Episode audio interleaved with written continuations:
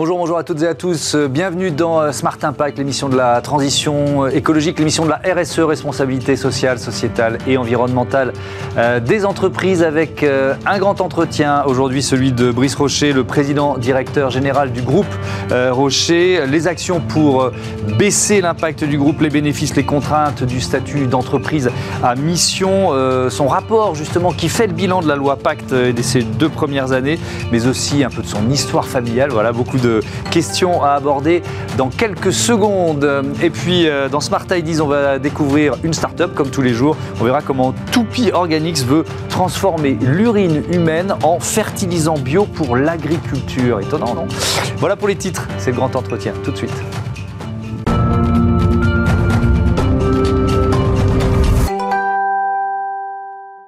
Bonjour Brice Rocher, bienvenue. Bonjour. Euh, vous avez remis en octobre dernier un rapport euh, qui fait le bilan de la loi Pacte et des entreprises à, mission. On va évidemment y revenir longuement. Mais je commence avec votre histoire euh, personnelle. Vous êtes le, le, président directeur général du groupe depuis 2009, mais vous êtes entré dans l'entreprise à l'âge de 16 ans seulement. C'est ça? Ça veut dire quoi? Vous avez fait un peu tous les métiers? Euh, oui, alors tous les métiers non, parce que il y en a trop. Il y en a trop. Il y a plusieurs de métiers dans le groupe, mais euh, oui, en fait, je suis rentré euh, dans l'entreprise à l'âge de 16 ans, en fait, suite au décès de mon père, pour pour deux raisons principales. la première, une forme de curiosité, parce qu'il en était lui-même le président directeur général, et je voyais bien qu'il était très investi. Et puis l'affiliation, hein, c'est mon grand-père qui avait créé l'entreprise, mon père qui l'avait redressé, et pour ces deux raisons, je suis rentré dans l'entreprise. Et puis après euh, c'est devenu un peu addictif, on va dire. Mmh, euh, vous avez pris euh, l'engagement que le groupe Rocher reste une entreprise familiale dans, dans les prochaines décennies. Pourquoi c'est important? Ben, alors, en fait, euh, on, a pris cet engagement déjà parce que euh, la famille n'a pas toujours été euh, majoritaire dans le groupe. En réalité, il y a une, une vingtaine d'années, la famille ne possédait que 30% du capital. Donc, en fait, depuis, depuis les années 2000, je n'ai eu de cesse de racheter les actions pour faire en sorte que la famille reprenne le contrôle, le contrôle du groupe. Euh, après, bon, un capitalisme familial, finalement, c'est un capitalisme qui va être orienté probablement plus long terme, euh, et donc euh, qui n'est pas soumis par la pression des marchés, et, et, donc qui nous permet, nous, de nous investir euh, conformément à nos valeurs, euh, notre éthique, nos envies, etc. Et, et c'est pour cela qu'on a fait ce choix-là. Ouais. vous êtes le petit-fils du, du fondateur, un héritier. Vous avez aussi hérité, vous le dites souvent, d'un certain nombre de responsabilités. C'est comme ça que vous le vivez, ce statut? Oui, la première responsabilité quand on dirige une entreprise familiale, bah, c'est de transmettre à la génération d'après quelque chose qui soit dans l'air du temps. Ce que mon grand-père a fait en réalité, euh, quand j'ai pris la présidence du groupe, j'ai pris la présidence d'un groupe pleinement dans l'air du temps aujourd'hui. Et, et bah, ma mission, euh, c'est celle-là. Euh, c'est j'ai un devoir vis-à-vis des de la génération suivante. voilà, mais bon, c'est une des responsabilités. Il y en a bien d'autres. Mais est-ce que c'est aussi une façon de changer le regard sur ce mot d'héritier? Pas trop réfléchi à cette question-là, mais euh, je considère mon rôle comme un engagement en fait et, euh, et, après je, je, pense que ce qui est important euh, quel que soit euh, l'héritier si on se focalise sur euh, ce terme-là il faut que euh, la personne soit quand même passionnée par ce qu'elle fait. Parce que à la fin de la journée il faut l'incarner ce job et, et, et, il y a une forme de leadership derrière tout ça. Donc donc il faut il faut être en capacité de délivrer comme attendu mhm. mais il faut être passionné parce que c'est la passion finalement qui va vous permettre bah, de rester en mouvement euh, permanent, euh, de progresser. donc voilà. On, va, on va détailler ensemble les, actions menées par le, groupe Rocher, ses marques les plus connues, Yves Rocher évidemment, Petit Bateau, Stanum, Docteur Pierre Rico. mais d'abord, ce, rapport sur les deux ans de la loi Pacte. On va, commencer par le spectre le plus large. septembre 2021, vous dites qu'il y a entre 250 et 300 entreprises à mission en France. Est-ce que ce nouveau modèle, il peine quand même un petit peu à, s'imposer euh, aujourd'hui Non, je ne dirais pas ça. Euh, on a deux ans de recul. C'est très très court en réalité. Euh, vous prenez l'équivalent américain, la certification B Corp, le label B Corp qui existe depuis une quinzaine d'années je crois. Il y a moins de 4000 sociétés B Corp dans le monde en 15 ans. Là, on est autour des 400 en deux ans. Bon, Je trouve que c'est pas si mal et c'est plutôt encourageant euh, mmh. pour une première. Est-ce qu'il y, a eu un, effet euh, crise Covid quand même? Est-ce que ça a freiné le mouvement? Est-ce que ça, euh, moi, on, le voit dans cette émission de, de temps en temps, c'est-à-dire changer un peu le, placer le curseur sur sur d'autres priorités, d'autres urgences, quoi? Mais c'est sûr, c'est évident. à partir du moment où vous vous engagez, où vous engagez de votre société dans une démarche RSE volontariste mmh. ou un combat, parce que pour moi, l'entreprise à mission, la société à mission, n'a rien à voir avec euh, la RSE. C'est deux choses qui mm. sont complémentaires. Mais à partir du moment où vous vous, engagez dans cette démarche-là, dans cette voie-là, c'est un coût pour l'entreprise. Dans un contexte de crise sanitaire, avec une reprise mm. économique complètement chaotique, euh, il faut le reconnaître, ça n'a rien de simple, mais c'est aussi pour ça qu'on est payé. Euh, il, y a, beaucoup d'entreprises qui ont défini leur raison d'être et, et, qui sont pas forcément aller à l'étape suivante, qu'ils n'ont pas inscrite dans leur, dans leur statut pour devenir entreprise à mission. D'après vous, euh, et, c'était aussi l'objet de ce rapport, qu'est-ce qui fait hésiter les, euh, les patrons, les actionnaires? Probablement euh, une non-perception des bénéfices euh, associé finalement à ce statut. Mhm. Euh, et, par contre, une, une vraie euh, comment dire, prise de conscience sur les contraintes imposées par ce statut et donc les risques associés voilà, je, je, dirais que c'est ça qui fait, qui fait hésiter. Maintenant, comme vous l'avez dit vous-même, il y a, en fait, il y a trois étages à, la fusée en réalité. Mhm. Il y a le premier étage qui est l'objet social élargi, euh, là qui s'impose à toutes les sociétés dans le monde, quelles qu'elles soient, mhm. euh, peu importe le secteur, l'industrie dans laquelle on est. Et donc l'objet social élargi, qui jusqu'à présent c'est l'article 1 des statuts, en fait ne prenait en compte que la performance économique au bénéfice des actionnaires. Mhm. Là maintenant, ça a évolué et on a modifié le code civil. C'est quand même pas anodin. Mhm. Maintenant, on doit prendre en compte des enjeux sociaux et environnementaux. Et ça, ça s'impose à tout le monde. Ensuite, il y a le deuxième étage, la raison d'être, qui consiste à déterminer là où je veux emmener mon entreprise Et rien que se poser cette question-là est une bonne chose. Et puis après, il y a le statut de société à mission qui lui-même est plus contraignant et qui, euh, qui, oblige véritablement. On s'est posé la question au moment de la rédaction du rapport, faut-il fusionner finalement le deuxième étage et le troisième étage pour éviter tout risque de purpose washing, etc. Mm. Et finalement, on y a renoncé. Parce que je considère que s'interroger sur sa raison d'être, en soi, déjà, c'est une première bonne étape. Hmm. Et si elle permet, quelques années plus tard, de franchir le pas et d'aller vers le statut de société à mission, bah, c'est une victoire. Donc finalement, ces deux étages-là, ils me paraissent essentiels. Oui, parce que le, moment où l'entreprise définit sa raison d'être, c'est aussi un moment de, de, pause, d'une certaine façon, de cohésion. Euh, c'est un, un outil de cohésion interne aussi, et c'est pas neutre. Mais pour moi, le, pour la première fois de son histoire, mmh. la culture d'entreprise, donc la cohésion interne, la culture d'entreprise vient de trouver un, un, support juridique avec le statut de société, de société à mission. Mmh. C'est majeur comme changement. Et la culture d'entreprise, c'est quelque chose que je considère absolument essentiel, puisqu'une entreprise, ce n'est rien d'autre qu'un projet collectif mmh. d'individus qui vont collaborer pour euh, s'engager dans un combat collectif, un combat commun. Et c'est ça qui met l'entreprise en mouvement. Et ça me paraît absolument essentiel. Vous savez, une entreprise n'existe que si elle a des clients. Euh, elle, ne, enfin, elle ne vole que si elle a des clients. Mais elle n'existe que si elle est constituée euh, de femmes et d'hommes. Accessoirement de talent, ça peut pas faire de mal. Et quelque part, bah, finalement, la raison d'être, le statut de société à mission, mhm. c'est aussi une manière d'attirer les talents. Et si la raison d'être, bah, c'est du miel, le statut de société à mission, c'est de la gelée royale. Et, mais, alors, je vais, je vais être le, celui qui casse un peu l'ambiance, mais euh, vous l'avez évoqué, il y, a quand même ce risque juridique associé à, au statut d'entreprise à mission. Moi, euh, il se trouve que j'ai rencontré, euh, alors il n'y avait que des directeurs juridiques, mais la Caisse des dépôts et de la, et de la Poste, bon, bah, forcément, ils mettaient ça euh, en avant. Et il ne faut pas le sous-estimer quand même, ce risque. Il existe. Mais même si vous n'adoptez pas le statut de société à mission, le, risque demeure. Le risque Sauf que là, c'est écrit dans les statuts. Oui, mais en fait, je vais vous dire quelque chose. La réalité, la réalité d'une entreprise, c'est de répondre aux attentes du consommateur. Bien sûr. Le consommateur, euh, c'est pas de moi, c'est d'Alexandre Mars, mais il vote, non pas avec un bulletin de vote, mais avec sa carte bancaire.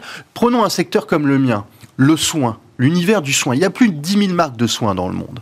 Le consommateur, il a envie d'acheter en conscience. Il, a, si, il peut changer de marque du jour au lendemain mhm. et de manière très très simple. Et je pense que finalement, le rôle d'un dirigeant, Et d'ailleurs, c'est probablement de cela que l'on souffre aujourd'hui, hmm. d'un manque d'anticipation sur les évolutions que nous sommes amenés à faire. le rôle d'un dirigeant, finalement, c'est de répondre aux attentes du consommateur, même en l'absence de contraintes juridiques ou réglementaires. Donc, même si vous n'allez pas hmm. vers le statut de société à mission, la réalité, c'est que vous êtes bien obligé d'attirer les talents, c'est que vous êtes bien obligé de répondre aux attentes du consommateur, hmm. c'est que vous êtes bien obligé de vous engager dans la RSE, c'est que vous êtes bien obligé d'engager votre entreprise dans un combat pour justement éclairer la voie. Sinon, bah, vous êtes dans le brouillard total. Hmm. Donc, même en l'absence de contraintes juridiques ou réglementaires, il faut s'engager dans cette hmm. voie. la raison d'être du groupe Rocher, euh, Reconnect People to Nature, reconnecter les femmes et les hommes à la, nature, ça suppose aussi des, euh, des, sacrifices. On va alors là rentrer dans des exemples très concrets. Par exemple, sur les emballages, quel choix vous avez fait en, alors je crois que c'était octobre 2020 alors, euh, enfin, euh, là, si on se focalise sur le plastique, typiquement, euh, en fait, c'est une démarche qui, commence à dater. C'est-à-dire que, par exemple, en 2006, on a décidé d'éradiquer les sacs plastiques en magasin. Dix ans avant, ou 15 ans avant que la loi nous l'impose. Enfin, dix ans avant que la loi nous l'impose. on a, par la suite, décidé de réduire le poids de nos emballages plastiques et on l'a fait, on l'a réduit de 20%, avec notamment des innovations comme euh, l'éco-douche, qui est en fait euh, bah, un produit d'hygiène de 100 millilitres, mais avec une formule très spécifique et surtout une capsule qui ne permet de verser qu'une seule goutte.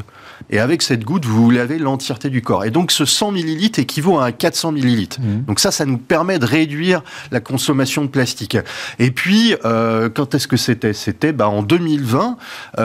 autre exemple, en fait, euh, la marque Yves Rocher est une marque euh, euh, populaire, de, non pas de luxe, mais qui génère beaucoup de volume parce qu'on a beaucoup de clientes, etc.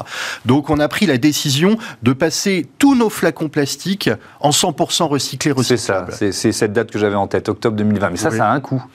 Et ça a un coût. Et alors, ça a d'autant plus un coût aujourd'hui parce que je peux vous dire que le plastique recyclé, entre le 1er janvier 2021 et aujourd'hui, un an après, il a augmenté de 50%. C'est des millions d'euros dans le PNL. Donc oui, la RSE, l'engagement, ça a un coût. Mais à nouveau, une marque n'est là que pour répondre aux attentes du consommateur qui désire s'engager et mhm. consommer en conscience. Mhm. Euh, la, philosophie de la loi Pacte, c'est de promouvoir ce, concept d'entreprise utile pour le monde. Euh, pour que ça marche, il faut, convaincre un collectif, on peut dire un écosystème.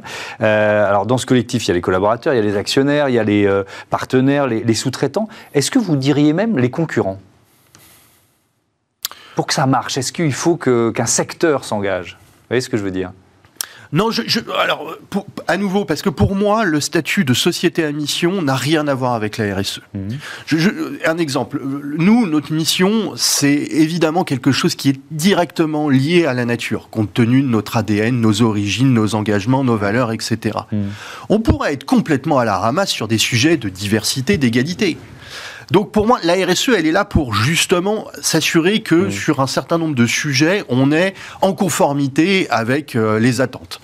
Maintenant, le statut de société à mission, c'est s'engager dans un combat.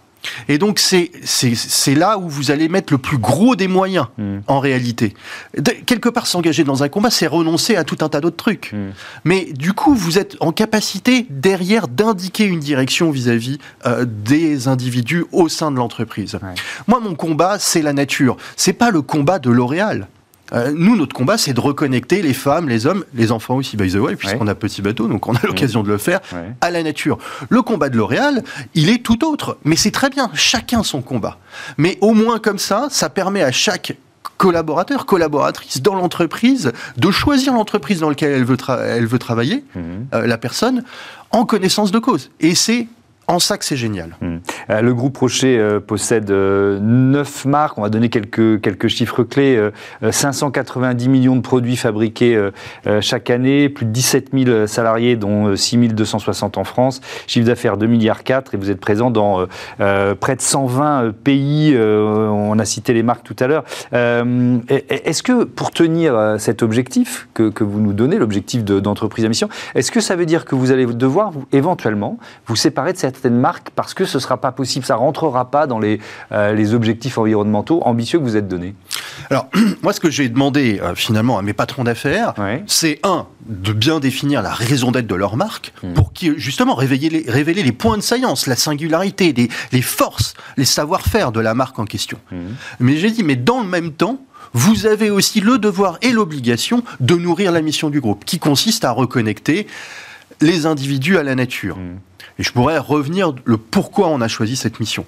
Et j'ai dit aux équipes, j'aurais dit c'est simple, c'est euh, on y, la mission, c'est pas forcément quelque chose sur lequel on est en conformité à l'instant T. C'est une cible, une trajectoire. C'est une cible à 10 ans. On s'est fixé une ambition à 2030. J'aurais dit, vous devez vous mettre en conformité dans ce laps de temps.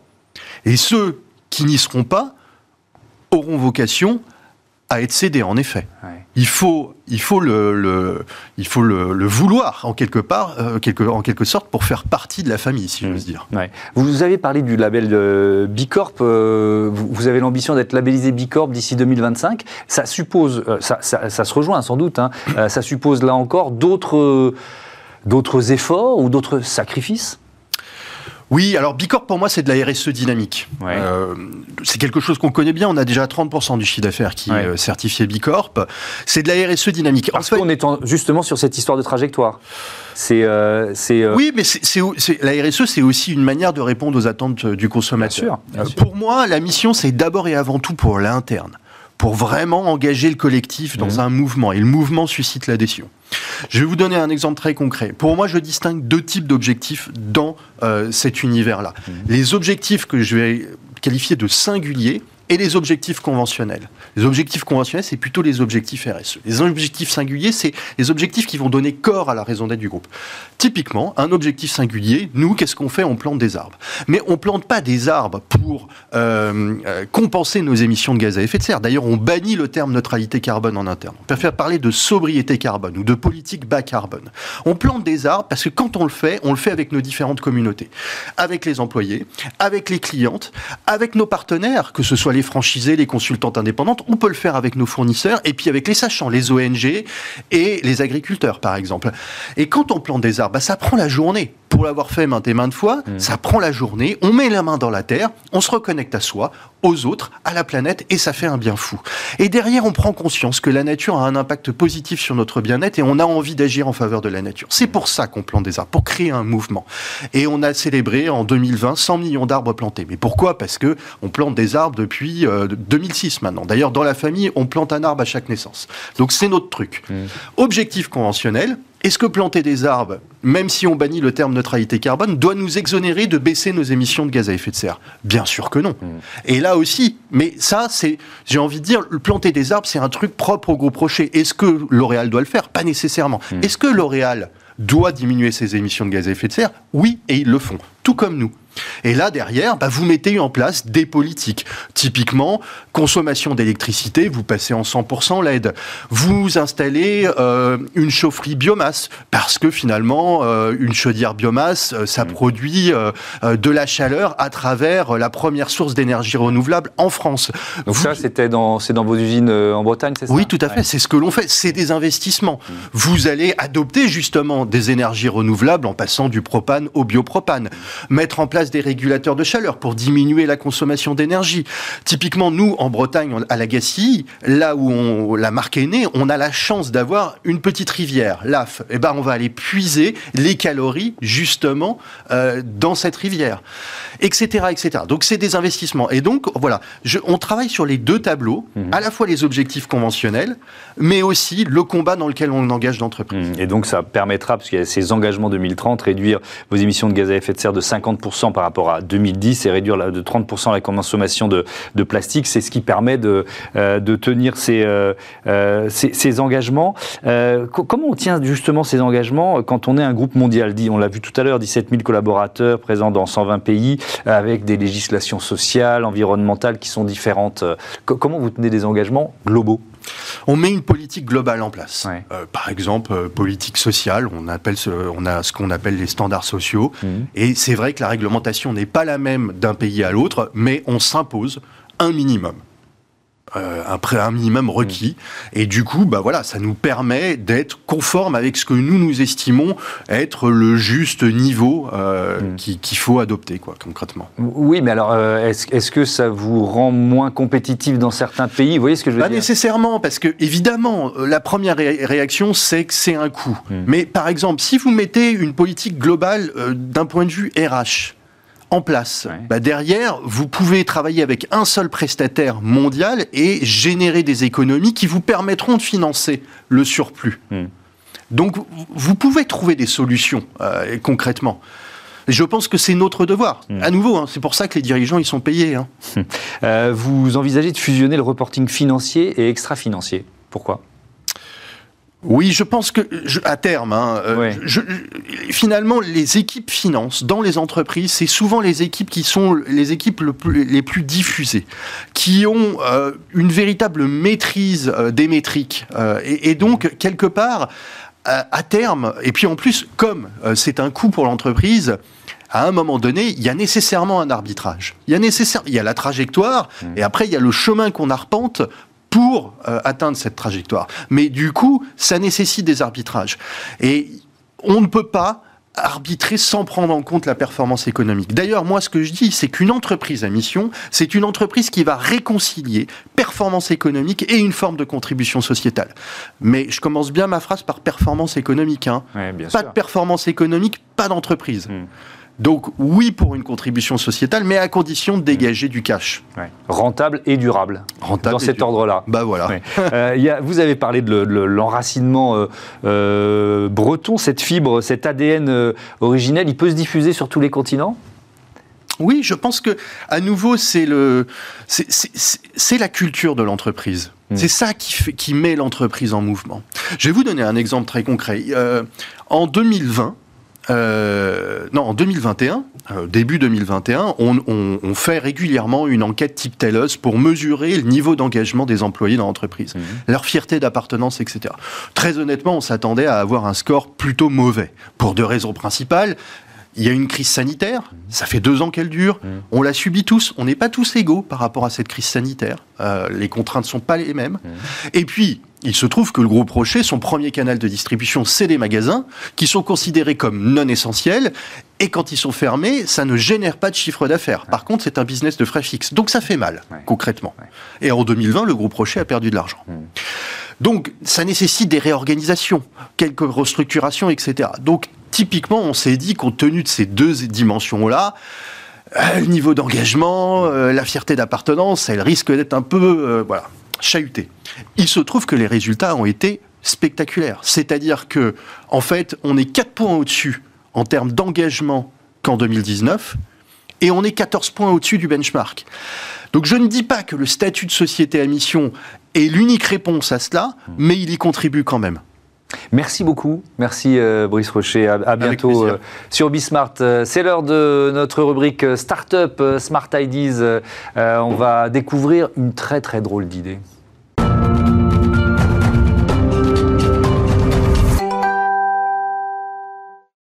Collecter l'urine humaine pour en faire un fertilisant agricole. Voilà l'idée que l'on va découvrir euh, tout de suite avec mon invité Michael Reus. Bonjour. Bonjour. Bienvenue. Euh, vous êtes le cofondateur avec Pierre Huguier, président de Toupie Organics. Cette drôle d'idée, comment vous l'avez eue? C'est une longue histoire. Euh, en fait, je travaillais déjà dans l'agriculture, enfin dans la fabrication de fertilisants pour l'agriculture, mmh. et en fait, je me suis aperçu qu'il y avait des grosses contraintes en fait euh, sur le sur la production d'intrants. Euh, et en fait l'idée de l'urine est venue assez naturellement. Mhm. parce que c'est une histoire de grand flux en fait. Il faut des nutriments à mettre dans les champs. Euh, ces nutriments sont exportés quand on récolte la plante. Mhm. c'est mangé par l'être humain. Et en fait 80% de tout ça se retrouve dans les urines. Donc c'est soit on continue ad vitam aeternam à creuser des mines à utiliser du pétrole du gaz pour fabriquer des engrais mhm. soit on se met à recycler ça bah oui, effectivement, ça semble simple dit comme ça. Vous avez euh, convaincu euh, l'ADEME, l'Agence de la transition euh, écologique, avec cette idée. Vous bénéficiez d'une aide de, de plusieurs millions d'euros pour, pour 5 ans. Pour faire quoi? C'est créer quasiment une filière, c'est ça? Alors, c'est pas la seule aide. Oui, oui, effectivement. En fait, c'est créer toute l'infrastructure qui va permettre, en fait, demain à la France de se passer des engrais minéraux. C'est-à-dire la capacité de collecter des urines. Mmh. si on prend un exemple très simple, une station-service d'autoroute, en fait, au lieu d'avoir des urinoirs où on a une chasse d'eau, il n'y a plus de chasse d'eau, ça tombe dans une cuve, on peut collecter. Voilà. Et ensuite, on a des unités territoriales, donc mhm. locales, qui vont transformer les urines, donc les hygiéniser, etc. Et ensuite, ça va être retourné sur le champ. Donc l'idée, c'est de créer des filières locales pour que ça fonctionne bien, c'est ça ouais. Ben, en fait, l'urine, c'est une, ressource qui est diffuse. On en a partout. S'il y, a des hommes, il y a forcément de l'urine. Mhm. Donc il n'y a aucun intérêt à avoir des usines centralisées. L'idée, justement, c'est de donner beaucoup de résilience aussi territoriale. Mhm. Et en fait, nous, l'idée, c'est de se servir de l'urine, non pas comme un engrais direct, mais comme un milieu de culture pour faire pousser des bactéries d'intérêt agricole ou industriel. Alors justement, entre l'idée et, euh, euh, l'industrialisation, en tout cas le, caractère opérationnel, euh, combien d'années de, R&D et puis où vous en êtes justement de la mise sur le marché? Ben, En fait, la société a trois ans aujourd'hui. Voilà, c'est une jeune société. Merci. donc on a plusieurs brevets. Là, on a la première unité semi-industrielle qui a été montée. pour pouvoir, qui est donc située en dessous de Bordeaux. Mmh. on a obtenu la première autorisation de mise sur le marché, D'accord euh, Ça, c'était en décembre, sur notre premier produit. Et donc là, l'idée sur, euh, sur la France, on ne parle pas de l'international, mais sur la mhm. France, c'est de monter euh, dans les années qui viennent 20 unités de transformation mhm. des urines, c'est-à-dire en fait une par métropole.